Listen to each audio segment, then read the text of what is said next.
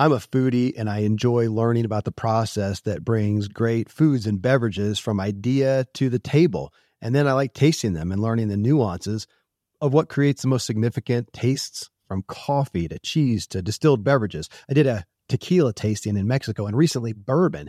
Heaven Hill bottled in bond bourbon really impressed me from the story to the taste. I grew up in Kentucky where horse racing and bourbon are famous, and I got introduced to Heaven Hill bottled in bond bourbon. It's produced by Heaven Hill Distillery, which has been and still remains family owned since 1935. And I'm impressed with the bourbon's ultra rich, smooth taste. And right on the bottle, it states that this bourbon is seven years old, which is actually three times longer than what's required to be certified as bottled in bond. I feel with beverages, the longer the prep, the better the taste.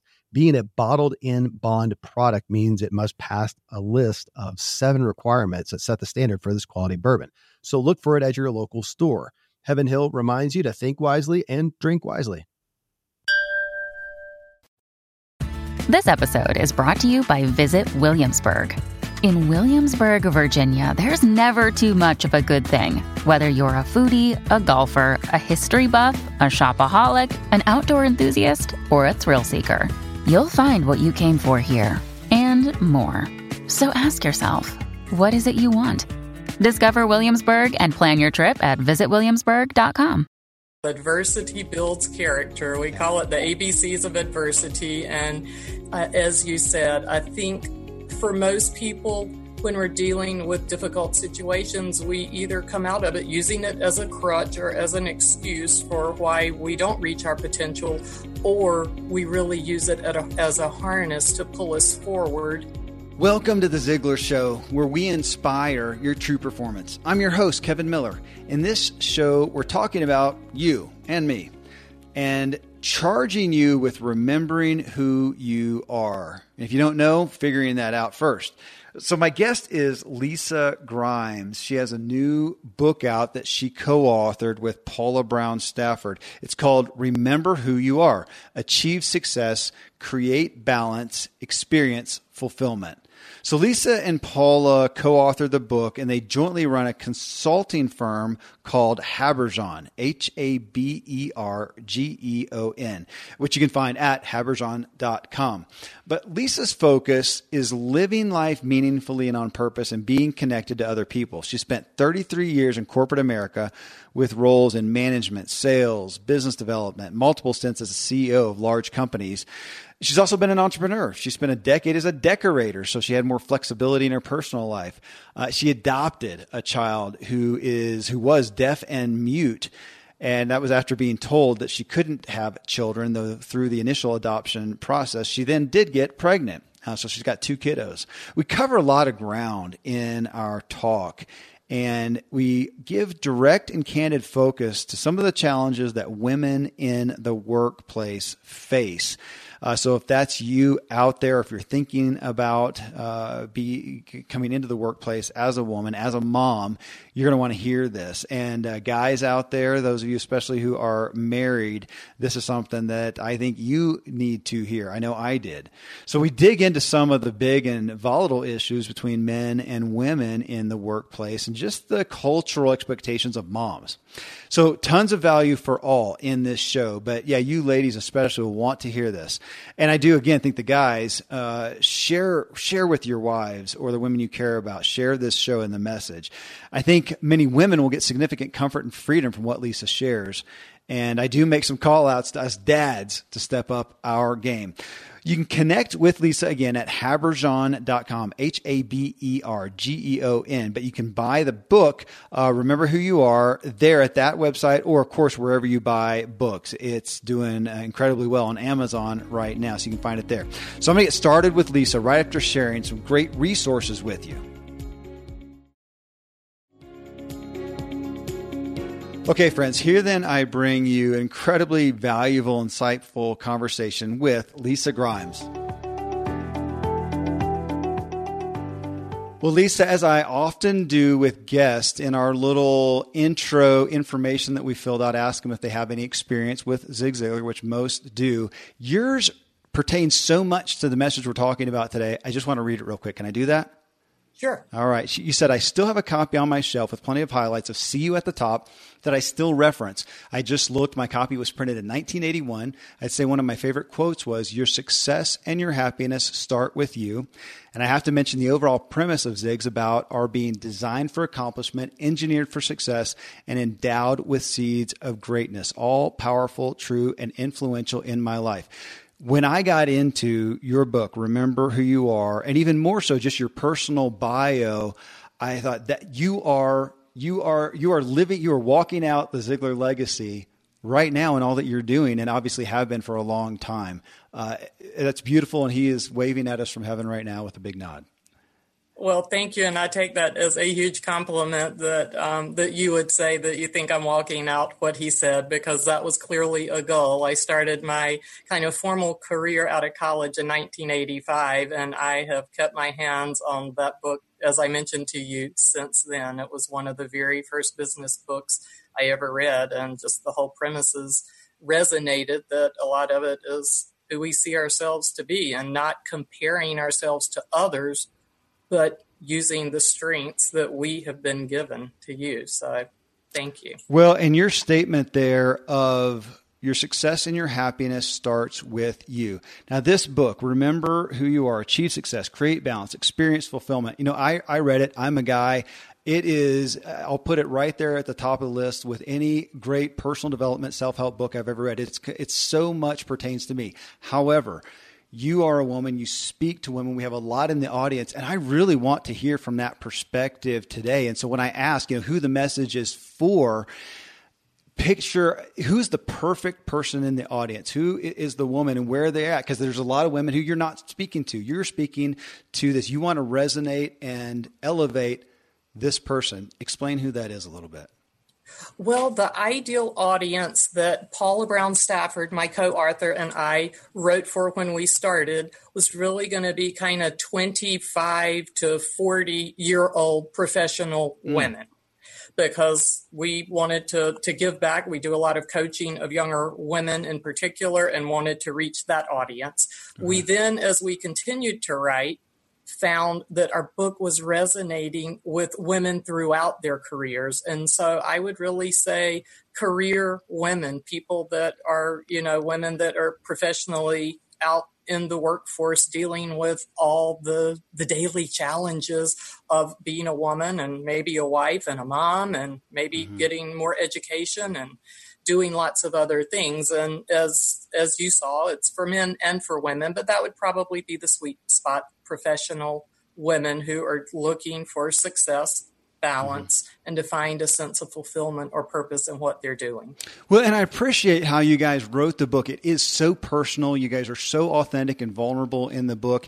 And even as my wife, she, you know, stayed at home after having baby one and then we we had a lot and homeschooled and was out of the career force. She's now entered it again and doing great, but now she's looking at backing out of some of that. But just with the myriad of things that she deals with amongst our family, our businesses, our kids, and uh, her own endeavors and her own callings and service work and all these. what you wrote, I, I, want her to read it. Uh, I don't know if she'll even say, "Am I a career woman?" But she, when you say a professional, she is a pro, and you, you're speaking right to her. Oh, yeah. And professionals are also stay at home moms because that is the hardest job I ever did. I will tell you, Kevin, I took about a 10 year hiatus. Um, yeah when we uh, adopted a child who had a lot of, of issues, including being deaf and mute. And I um, really needed to curtail my international travels to be at home and deal with that. And I've had several friends who have read it who are stay at home moms or who might work part time. But, you know, I think it's the combined 65 years of being in careers, being wives, being mothers for a combined over a century, that all of that is really brought together in the book. So you're right. I think just for women in general. Well, I like to get into the personal story. Our tagline is inspiring true performance. And just as Zig started most of his talk telling people where he came from so they could understand that, looking at context, what was it about your upbringing that helped or hurt where you are today? Now, with you, my gosh, you know, an exaggerated standpoint with somebody who had a hard life and came out, we would say is, you know, maybe they had a violent violent father, alcoholic, who told them they never amount to anything. And I read your bio. That's exactly what you had. This is not an exaggeration. I mean, that is profound. Tell us a little bit about that. As how did that relate to? How did you overcome that to then go forward and succeed and achieve as you have? Because as we know, a lot of times that's what takes somebody out, and yet that's the adversity, as you talk about, that helped make you. Is that fair to say?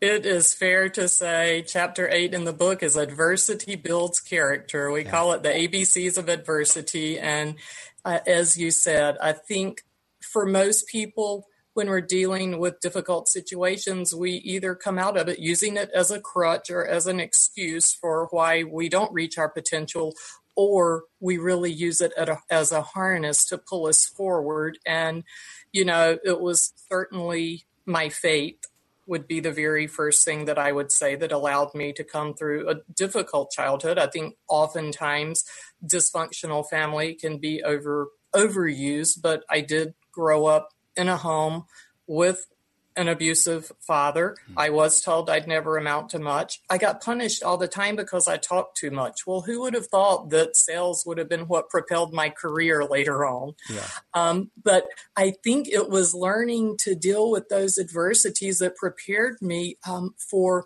some of life's later adversities. And, you know, probably one of the best examples I can give you, I went to college, went to the University of North Carolina at Chapel Hill, and got a degree in pharmacy. And liking to be in sales and talking, I thought, well, gee, what a great background to be a pharmaceutical sales rep. And got my applications out and sometimes would make it even to the second or third interview, but I got 23 rejections from 23 different pharmaceutical companies saying you just don't have what it takes. And you know, I went back for the 24th, I landed that job and I outperform my sales goals. And I don't say that in a bragging sense, but I just say it to say I think that part of my upbringing, when I look at it from a positive perspective, which I think would be a Zig perspective, is how could it and would it propel me? And I think that it was building that tenacity, building that determination that I'm not going to accept no. Well, on that, accepting no, was there a time period? So here you are as a young girl with a father like that who told you such things. Was when you look back, do you feel like your spirit, you didn't accept that then, you rejected that then? Or was there a later spot in time that you came to grips with it and decided to reject that? It was it was a later spot in time. I would say I really did go through a lot of a lot of soul searching, a lot of self doubt, and you mm. know, um, we talked about being vulnerable and being authentic. I think I would say it was even going through all those rejections. I felt such a need to prove myself. Mm. That it almost went overboard. Okay. And so it was really along it, i think that's why you know when i mentioned to you like not comparing yourself one of other the the quotes and stories and writings of zig of you know i don't need to compare myself and prove myself against anyone else. I just need to be the best me that i can be. Mm-hmm. and so i think it was a journey. It wasn't something that that was instant. There was a lot of self doubt. There was a lot of reading or a lot of talking through. Great support. I married my high school sweetheart, and he supported me, um, you know, through a lot of of self doubt. When you talked about proving yourself, I think we see lots of stories where people do overcome in an effort to do that, and yet it's not always healthy. So I'm curious on your journey. Was there a time period of success or achievement, I'll say, in an effort to prove yourself that you had to divest yourself of somewhat from the attitude of proving yourself to achieve it in a healthier way? Does that make sense? Yes, yes, it does. And I would say it was really probably when a mentor said, mm.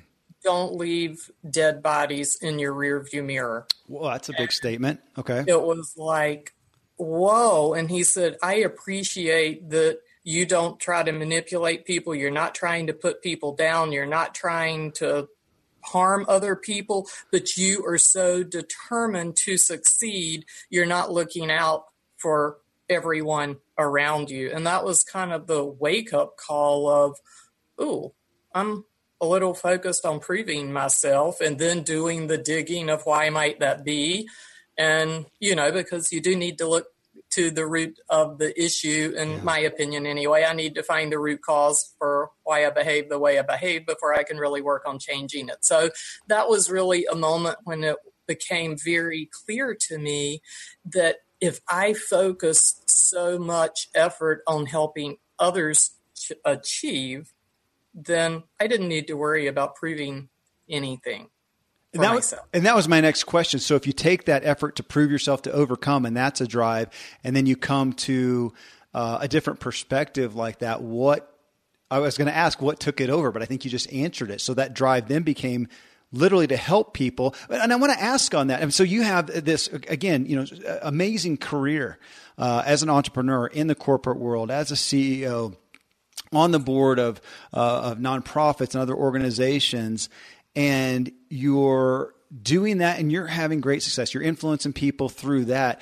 When did it happen? Was there a catalyst where you said, I want to take what I have experienced and expand that? And through this, like as you're doing through this book, you don't have to do that. You don't need it for your, uh, I'm going to make a big guess here, for your income. You don't need it for your uh, achievement. You want to get that out. Was there a time period there where you just felt called to do that? Yeah, there was a time, and I would say it was probably over the course of the last five to 10 years that the call and the purpose really cemented following up on that conversation when it really made me realize, well, you know, if I took all this drive and energy and ambition that I have and use it to help other people succeed, there was so much greater satisfaction when I did that and helped others mm. achieve success and helped other people go out and start their own companies and help other people do those sorts of things that it just became so much more fun to not be about me and not trying to prove anything. So I think it was a growing it was a growing process. I think as my relationship with God continued to grow, I think as I continued to to listen and really think on that statement of making sure I wasn't leaving dead bodies in the rearview mirror, that it really just, you know, yeah. made um, me decide more my energy should be focused on giving back. And I would say that probably really started in earnest about a decade ago. Well, on that statement that makes me smile, it's just a, just such a big statement of leaving dead bodies behind you. I know you talk in the book about your, let's say it's a, I mean, a strength of your intensity. And yet in the book, you also talked about that, maybe going overboard in that as well. Yes, it is something. Well, Paula and I both talked about it because um, I have been accused of being intimidating when I did not really realize it. She's been accused of being defensive. And it was mm. like, wow, okay, let's take those words and figure out what we're going to to do with them and be conscious. I certainly can say I don't think I ever intended to intimidate anybody unless it was a competitor in a sales position. And of course, I needed to intimidate them, but I, mm-hmm. um, you know, in all seriousness, was not really that. That wasn't on my list of things to aspire to. Was intimidation. And thanks to these sponsors for bringing us today's show.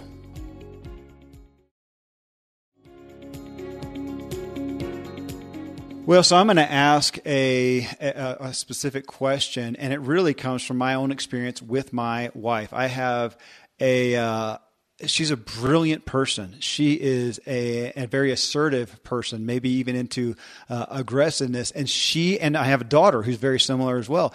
And they've shared their own frustrations, which I'm assuming you've experienced in droves, of having labels like that, intimidating, defensive, given to a woman that may or may not have been given to a man, probably lesser. And yeah, I can see it on your face. Tell me about it. Oh yeah, great, great question. Probably could take up an entire another show on this topic. Um, we call it kind of the double bind because men are in the business world certainly, and I think in general, men it's acceptable for men to be assertive and aggressive and they don't necessarily get those labels. Yet when women try to have a softer approach and we can tend to apologize and say, like, oh, yeah. oh, I'm really sorry, it's a little hot outside today. Well, we don't control the weather, but it's a way of kind of bonding that we often use. Or, I'm sorry to interrupt. I just want to ask you a question. And then we're advised, perhaps by a coach, to use masculine language or muscular language well then we kind of get called a word that i don't choose to use because right. we get a label right. and it really is trying to find that happy medium and it's where we spend a lot of time of coaching and advising women in that regard of just things that we have learned because it's a difficult situation for those of us women that are assertive that tend to speak up that perhaps are more direct and we don't fit the mold perhaps of what of what's expected. But I think mm-hmm. my encouragement is it can be done and is being done by more and more women. It's just a matter of finding what's comfortable to you. And I think our advice to women that that feel, man, what do I do is to go back to being you and to be authentic to how you are made and don't apologize, but do get feedback and do be very, very self aware if people are thinking, well, she's so assertive, she's intimidating other people. Well, then you might have to adjust. And it doesn't mean changing who you are, it just means maybe toning it down a little in certain situations. So I don't know if that answers your question. It's a loaded, loaded topic. And I think it is just high in the minds of a lot of women. Um, today. So I appreciate you asking. Well, no, I, I, agree. And if I can dare risk put myself in a, in a woman's shoe who's listening to this show right now, uh, they may wish that you would do the rest of the show on that topic. I, honestly, yeah, I, I, mean, that's with it being uh, a volatile topic. We have a dramatic amount of our listeners are are women, are business owners, are entrepreneurs, or want to be, and yet they are uh, their moms as well, and they are doing, they're juggling. I, I believe they're juggling more than men uh, in all reality. When I look at my wife, she is, I mean, I'm juggling a lot over here, but her roles are, and when she steps into the workplace, it hits some hits some notes that are just difficult, and I hear it from her, and I don't have anything brilliant to offer. I, I would say speak to it more.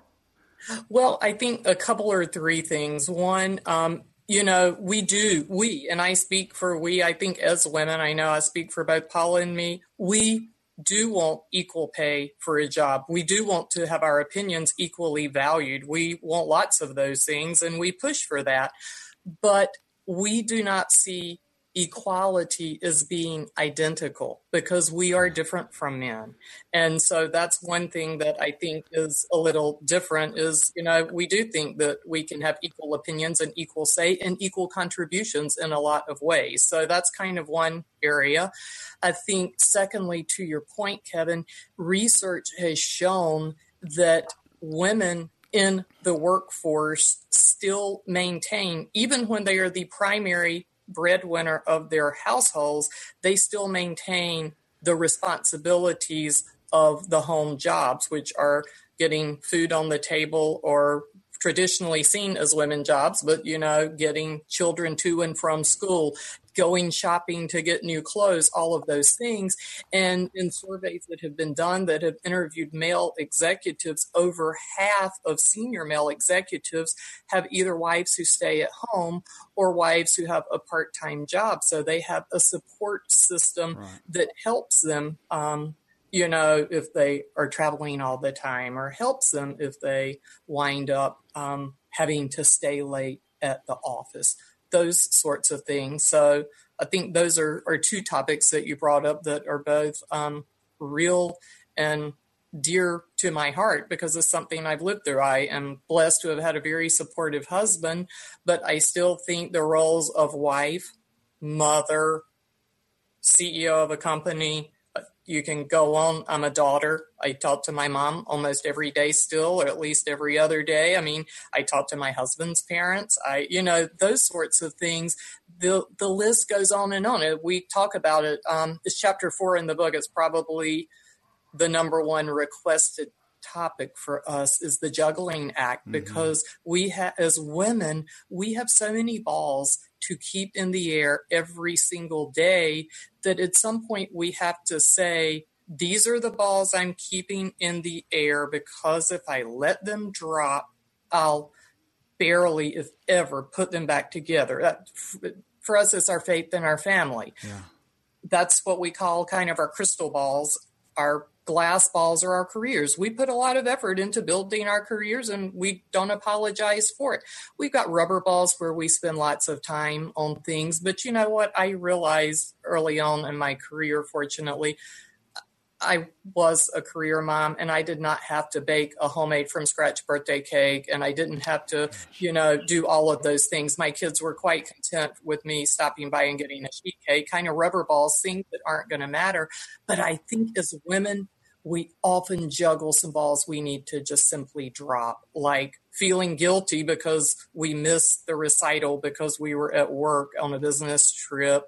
And then we carry around the guilt and keep apologizing to our kids to the point our kids feel guilty. Or, you know, and I can give you plenty other examples, but I'll pause in case you have another question there. But there are just some balls like that that moms carry around that we need to let go of and go back to filtering things through our key priorities. Most of today, you will be indoors, likely your home or your office. I am as well. Even with my treks out into the woods, I spend a lot of time inside. And we're going to take about 20,000 breaths. According to the EPA, the indoor air is two to five times more polluted than the outdoor air, sometimes up to a hundred times more polluted. At my studio, we have heat being forced through old ducts. I walk on carpet full of years of junk. No idea what's floating in the air that I'm taking constant gulps of. The solution is an air purifier and Air Doctor is just the best. Air Doctor filters out 99.99% of dangerous contaminants and allergens such as pollen, pet dander, dust mites, mold, bacteria, viruses. They do it so it, your lungs don't have to. Air Doctor comes with a 30 day money back guarantee. So if you don't love it, just send it back for a refund minus shipping. Go to airdoctorpro.com and use promo code Kevin. And depending on the model, you'll receive up to 39% off or up to 300 bucks off. Exclusive to podcast customers, you will also receive a free three year warranty on any unit which is an additional $84 value. So to get this special offer, go to A-I-R-D-O-C-T-O-R-P-R-O dot com. Use promo code Kevin, airdoctorpro.com, promo code Kevin. Friends, I'm pretty candid about my lack of financial prowess. Money and numbers are fairly Greek to me, so I need a lot of guidance. One of my closest friends is a wildly successful wealth manager, and I'm working on some financial literacy and just continually seeking guidance. So I ask you to check out yahoofinance.com. Nobody knows it all, and Yahoo Finance is a, an incredible resource for the rookies like me or the seasoned investors. You know, before my dad passed away recently, Dave Ramsey and his wife Sharon flew down to visit. We all got to spend a day together. And I was at yahoofinance.com just now. I saw multiple news flashes from Dave and other people that you respect. And they were hitting so many of the hottest areas in finance today. So it's a place to get a snapshot of all aspects of your financial interests. And if you have them, your portfolios. I hadn't realized Yahoo Finance is the number one finance destination, producing a holistic look at the financial news cycle, including breaking news, original editorial perspectives, analyst ratings, independent research, customizable charts, and so much more. So for your comprehensive financial news and analysis, visit the brand behind every great investor, yahoofinance.com, the number one financial destination, yahoofinance.com. One more time, yahoofinance.com. Thankfully, the days of building a business website, then having this massive endeavor to integrate an online store are gone. Today, Shopify has fixed all that. I had one business where we actually built the entire website on Shopify's platform. So whether you're just starting out or you're selling a million bucks of product already, Shopify is just the industry leader. It works the same for physical products or online and digital, and Shopify is just hands down the best out there. Most importantly, Shopify helps you turn browsers into buyers with the internet's best converting checkout. It's 36% better on average compared to other leading commerce platforms. Getting people to buy is not that hard, at least to the buying point but getting them to actually give their payment info is. And Shopify is king in that department. They also have top tier customer service, which I think is critical. You can sign up for a $1 per month trial period at shopify.com slash Kevin. That's all lowercase. Go to shopify.com slash Kevin to grow your business no matter what stage you're in. Shopify.com slash Kevin. No, I'm just sitting here making timestamps to have my wife listen to uh, because it's so golden. That right there, the making the perfect birthday cake and being the PTO mom, and God bless those. And my wife feels guilty for that while she is out doing her absolute calling as unto God that I revere, but she's still in a social norm with expectations and struggling with it. It is. And I think that's why it's our number one requested topic because I think that your wife is not alone in that regard. And I, I, think often women can tend to focus on perfectionism, which adds to that. We believe that there's a huge difference in seeking excellence versus seeking perfection. Wow. And so, you know, there are just so many things, um, things in in that regard as well. A friend wrote Breaking Up with Perfect, and I thought it was a great example of, you know, we really do need to break up with perfect. We aren't, we were never created as perfect. There's only one perfect person ever, and it's not us. And, you know, the, oh, the ball that we juggle of comparison. And I think that goes back mm-hmm. to one of Zig's quotes about we aren't meant to, you know, be the best somebody else. We don't compare our gifts to what others were given well, how often do we try to spend our time focused on being, oh, I don't know, why couldn't I be that good of a cook? Why couldn't I entertain like that? Why couldn't I? And we spend our energy trying to work on our weakness when instead, if we spend a little energy trying to work on a strength, we could excel and help other people in that regard. A- so, amen. Amen. And again, I, I, you know, I can speak for myself. We deal with this. We deal with the, the guilt that she has for not making dinner. It's really been over the past couple years where we've had to change the verbiage around that with me saying, honey, you don't like doing dinner. I do. I look forward to coming home and cooking. Let's just let that be. But it's still that cultural thing. And I know and I appreciate you in the book. And even as we talked before this, that you, and I'll tell everybody out there, there's no men bashing in this and pointedly and, uh, and heartfully. There's not on some of what you said, it's hard for me not to though. On on the expectations that we have, and our joke in our home, we have a lot of kids, and I am their father. I am their parent. I don't babysit the kids. I, I take care of them jointly. So if there's any guys out there who talk about babysitting your kids, don't ever say that again. You're their parent. You're their father. This is a co deal. And, uh, yeah, there, there is, there, it's amazing in this day and age how much we still see along those traditions, those ruts. I'd say those traditional ruts. I think that ruts is a good word. It's the, it's, expectations and they're often false expectations but when we take expectations of others and put them on ourselves then it leads us to to guilt. Yeah. Um, I, I, don't know if your wife has ever read give yourself a break but that is a book i would highly recommend for dealing with guilt.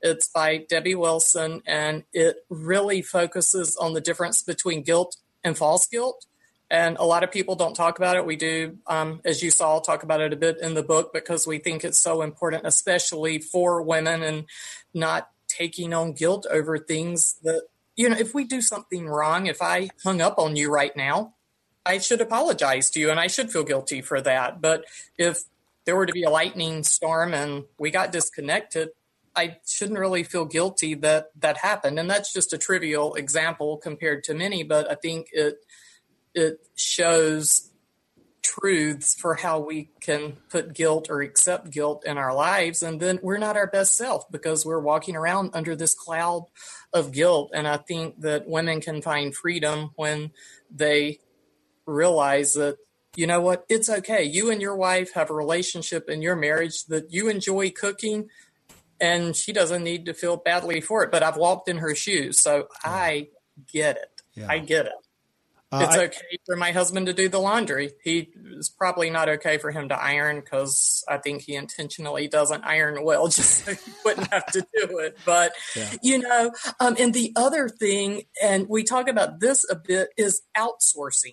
And we both we met as competitors in an outsourcing industry, so it was natural when we wrote the book to talk about outsourcing. But from a personal perspective, you know, there are just some things that you don't have time to do, and outsource or trade with somebody. If you know, if you can afford to pay somebody, maybe you're giving them some income and they can do your dry cleaning or they can run pick up groceries or they can do something like that, but outsource it to give yourself a little more time or trade with a friend who does enjoy cooking and maybe your wife enjoys being with kids. You've got a bunch of them, so I'm going to assume that she does. So maybe she trades sitting for dinner, you know, those sorts of things. So I think getting creative in the way we juggle our schedules is also important. Yes. She loves our kids. No more than that, though. So nobody call her to watch your kids. She won't do it. okay. Uh, All right. Well, I want to get into a couple of the aspects of the book, and we're not going to go through all of them because folks go buy the book, get in it, dig into it, study it.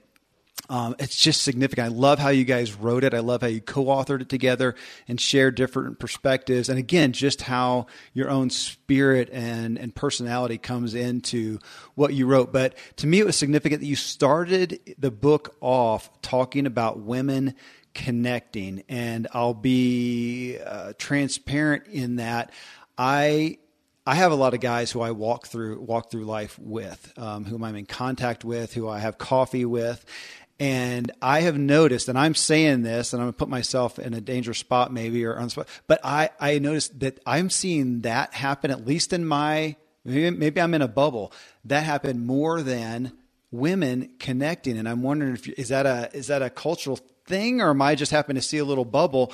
But what is, well, I'll ask you, you put that as a primary beginning in your book, Women Connecting. Tell me why. Uh, a couple of reasons. We did meet as competitors and we had kind of determined we didn't particularly like each other. So it was kind of interesting, but we didn't like each other not for any weird reason other than we were always competing for the exact same business because we had identical jobs in the top two competing companies. But what we noticed once we were persuaded to meet as an opportunity to become friends is what we shared in common was the theme that we didn't find that women necessarily supported other women in a way that often had meaningful connections, certainly hmm. in the workplace. And in that regard, we you know, 30 some years ago, I mean, both Paula and myself were the only female in the division of our first job. So it was nothing for us to be the only female. And then occasionally you'd have other females. And we found that there tend to, tended to be maybe put downs or insults or compliments that were really backhanded insults of other women versus kind of a rising tide lifting all boats. And I think that that um, is changing. We certainly, it's one of the reasons that we wanted to kind of hit the road or write the book and hit the road together to talk about women supporting other women in that regard. And I think, you know, in this day and age of social media, that you see the glorious, happy, fun, everything's perfect pictures, and that's not reality. And I think it's hard for some people to be vulnerable and to be authentic. And whether or not it's tough since I am a woman, I, I can't answer if you're living in a bubble or not. I can't answer you from a business perspective that as women, we can sometimes take things or disagreements a little more personally and we call it i think in the book we called it professionally pout for a little while because mm-hmm. we take things a little more personally whereas guys can have a disagreement and leave to go shoot hoops together five minutes after the meeting. So I don't know if that answers your question or it does. It, it does seem, and again, I'm just going to say this from a place of, of ignorance. I, I, am not a woman. Um, that as we talk about the workplace, and there being some areas of with with being a woman coming in the workplace, there's some areas where you feel a little compromised. It, it from a you know from a, from a perspective, a cultural with with men, that there would be more of an inclination to support each other as to be uh, you know adversaries in that it doesn't seem to make sense. Why would that be? You know i wish i could answer you the why. I'd probably have the best selling book in the world if i could answer that why. Okay. but you know we just kind of think from our experience it used to be because they're often there was so much talk about the glass ceiling and uh, only a certain number of women were going to rise. Well, if you kind of were the only one left standing, then maybe you'd be the one to rise. And I think that um, fortunately, a lot of women are trying now to help other women. So I think the tide is shifting in that regard. But I really, you know, I don't know. I, I don't know why that is or would be. Well, the next spot, and I really want to give focus, uh, maybe maybe primary focus here is your first chapter. I know Paula wrote it, um, but I know you did it all in collaboration. Was build your brand, and as I got into some of your content, it just seems really powerful when we, especially when we look at a, you know, from Ziglar, we're often talking, Zig is always talking about your self image. And to me, you guys really hit the roots of it and talking about building your brand. Now, of course, you're talking, you know, in somewhat of a career concept, but it's a, it's a, it's a, I would have anybody go read anybody, man or woman, but to have a woman go in there and understand that. So give us a little bit. I'm always curious again why that was the start. I'm assuming because it is such a root issue. Well, it is a root issue because with the title being Remember Who You Are, well, you have to define you. Who are you? Yeah. And so we just felt that that was where we needed to start the book. And I think most of us, probably most everyone listening, we're all familiar with corporate brands, but we find oftentimes people don't necessarily think intentionally about their personal brand. And yeah. it's, well, we, you know, you have a job and you want to support this or you're involved with this organization and this is their mission i.e you know what is what is their brand? It's their mission statement. Mm-hmm. and we just felt that it helps give you kind of a direction and it also helps to be intentional. You know we talk in there about the ernest hemingway six word story and it's pretty challenging to to narrow at least it was for us to really start narrowing. Well how do I describe myself in six words? But we've kind of taken it a step further in a workshop that we do occasionally.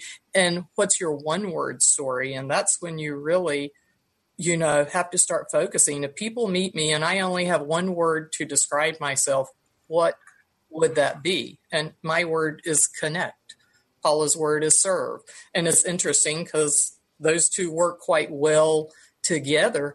But I love to connect people to others. I love, you know, to that gets my juices flowing. I love to connect them to being the better you that they can be. Um, and so I think just figuring out what your brand is, and we talk about this also and Remember Who You Are. If integrity is part of your brand, and you get to a difficult situation and you know maybe you're in a corporate environment and the your boss says look if we could kind of fudge just a little bit on the numbers just this quarter we'll catch it back up next month. Well if your brand's integrity your decision is made. Mm-hmm. so you aren't struggling necessarily so much as to well how do i tell my boss i don't want to do that? So i think that it it helps you figure out what you want to do. It helps you figure out, you know, do you want to stay at home? Do you want to, what do you want your neighbors to think of you as? And,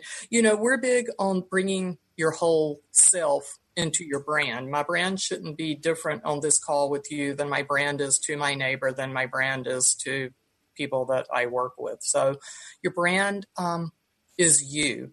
And I think that that is something that can be very freeing for women because I think, in particular, we often have this well, I'm going to be this at home and I'm going to be this when I'm not at home. But your brand um, needs to be your brand.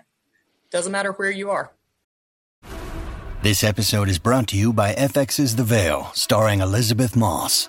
FX's The Veil is an international spy thriller that follows two women as they play a deadly game of truth and lies on the road from Istanbul to Paris and London. One woman has a secret, and the other has a mission to reveal it before thousands of lives are lost. FX's The Veil, now streaming, only on Hulu. When you need mealtime inspiration, it's worth shopping Kroger, where you'll find over 30,000 mouthwatering choices that excite your inner foodie. And no matter what tasty choice you make, you'll enjoy our everyday low prices, plus extra ways to save, like digital coupons worth over $600 each week. You can also save up to $1 off per gallon at the pump with fuel points. More savings and more inspiring flavors make shopping Kroger worth it every time. Kroger, fresh for everyone. Fuel restrictions apply. So when you say that, you're talking about to me the word that came to mind is being authentic. And yet there's also the how do you balance that being authentic with who you are and understanding who you are, being clear, having clarity on that, and yet uh, juggling the different arenas where you are in, where you need to modify a little bit. Uh, you, you, know the disc profile. I was brought up with uh, the that was it was a lot of personality profiles, but that one that's one and uh, high D. So as a kid, I was right away. I you know you came out high D, but if you're just a thoroughbred high D, you can often be a jerk. There is room, I think, for you know modification, knowing and understanding that, and juggling that authenticity, but being modifying according to where you're at. How do you do that and remain authentic? Well, I think a lot of that goes back to emotional intelligence and reading the room mm-hmm. and trying to see where you are because, you know, it's kind of like when we were talking earlier about intensity is a really good quality to have and being tenacious is a really good quality to have if you want somebody to get something done.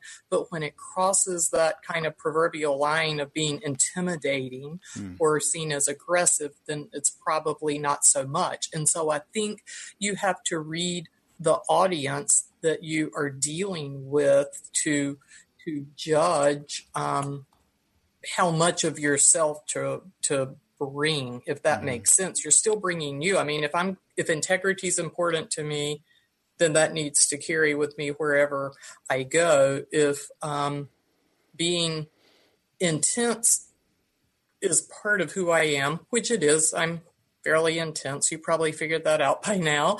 Um, but I have to adjust if I read body language or see that the person that I'm meeting with, maybe they're not a high D. Maybe we don't share that level of directness and high D-ness together. Mm-hmm. I need to just be in tune and I can still be my authentic self. I just maybe back it up a notch for the comfort and comfort level in the room. But I do think it's discernment, it's you know, wisdom in reading the, like I said, emotional intelligence, who you're dealing with, and the body language and the things that um, that I think you learn over over time. But your core brand, I'm a connector, and it doesn't matter if I'm at work or I'm on the air talking with you or I'm out in my neighborhood. My brain is going to function in that regard. And then I certainly have, hopefully, other attributes. I just have to learn kind of what strength to bring them. Yes, you connected me to that book. I already pulled it up while we're talking here. Give Yourself a Break by Debbie Wilson. I'm going to buy that thing as soon as we get finished here. So thanks for that connection. Uh, I want to ask a little bit more, though, about this. You talked, so like when you do the workshops, in essence, you're working with so many people on building your brand, and you mentioned the word integrity. Would you throw out some more just so people can relate and kind of get a flavor as they want. Now, I want them to get the book and go through it, but other words, integrity, what are some other top level words that generally come out that people want to aspire to in building their brand? Um, I would say people like to be seen as thorough. People like to, and that really ties into whether the word's thorough or completing a task. People like to be seen as responsible, mm-hmm. reliable. I think um, that a lot of people like to be seen as creative. And I think um, compatible is a word that we often hear as well, and passionate. Mm-hmm. And so it's, um, you know, we so often run into people that are doing what they do because they're doing it versus having really spent time figuring out their passion. And we talk a lot to people about what are you good at, what do you really like doing, and what can you make money at. And where that overlaps is your passion. Mm-hmm. And so, you know, is what are you passionate about? Because that really needs to feed into your brand. Yeah. You asked the question in there, and you said it in essence a minute ago. What do you want people to think of when they hear your name? To me, that's easy to nod to. The amount of people, including myself, who've ever written something down as an answer to that, I, it's got to be slim. I think is very slim based on feedback that we've had in the workshops we have done. But um, I think it is also it has proven to be a powerful exercise because when we do sit down to answer that question and put pen to paper, it causes reflection, which I would dare say not all of us take as much time doing every day as as we might benefit from. But it causes us to also say, well, who am I? And is this who I really want to be? Or would I really like to be the next level up from, from that? If people trust me, do I really want them to see me as having integrity and that being, you know, a top value? Maybe I want them to trust me more. Or if people see me as, okay, well, she's sort of reliable. Well, what could I do for them to say, wow, you want the job done? give her a call. And, yeah. you know, um, Kevin, I think that also applies. We haven't talked about it, but at the end of each chapter in Remember Who You Are is a letter to her younger self from a woman, what she wishes she had known maybe 20 or 30 years ago. And I think that really ties into kind of figuring out your brand too. If you sit down to write a letter to yourself as to what you wish you had known 20 years ago, it really causes a similar level of reflection. And when we set out to do that, we thought that, gee, we're really asking these people to do something that is going to require a lot of effort and thought, and maybe we're putting a burden on them. And the thankfulness that we got in return because how many busy people sit down to take the time to pen a letter like that mm-hmm. so i think it's the same thing with the brand is really you know it's a useful exercise and maybe you want to do it in a paragraph or a page uh, it's a lot easier than trying to condense it to six words but yeah. um, I think it is just a very helpful exercise. And, you know, it's something that we like. We were just on a college campus recently talking to young, you know, people, um, there is it's not too early to start thinking about what you want your brand to be because you can shape it and create it and let it drive who you are and what you do. Well, I could talk for another hour on this, but I'm going to end on a piece because it really to me ties back or I'm going to ask if you if you feel like it ties back to your connectedness and it's the aspect of being self-aware. I mean, that is, you know, when we go back to the classics, How to Win Friends and Influence People, and we go to Zig's book, it's so much of it requires an aspect of self awareness. And so much of what we've talked about almost assumes that there is self awareness. And yet we see other people and we find out about ourselves so often that they're not self aware. We're not self aware. And I struggle with the ability for any of us to increase our self awareness by ourselves that it, we don't know what we don't know. It's the most dangerous thing out there. I don't know that we can do that without other people, which to me brings us back to what you started the book with is connectedness. Is that a fair way to look at, or how do you look at, how would you instruct someone to increase their self awareness? I agree with everything that you said. I think self-awareness is is difficult because as you said, we don't know what we don't know. Mm-hmm. I think asking it's one thing in the corporate world when you do like the 360 feedback and you get your boss and the people that work as your peers and the people that work for you and you get all that anonymous feedback. We encourage people to go to their trusted friends and ask for that you know, whether it's one word or 10 words or five words, and see if you see a theme. You know, we're all going to get words from people that are just the one off words, and we perhaps have to put them in a category as one off. Maybe they don't apply. But if we start seeing a theme, they're like, well, she seems like she's intimidating or man she always seems to be high on herself or man mm. she certainly seems to not have a very high level of confidence. That certainly is something we deal with a lot and have seen much more in women than in men. You know if we start seeing those then there is a pattern and then you can sit down and again start saying gee i like this aspect of myself.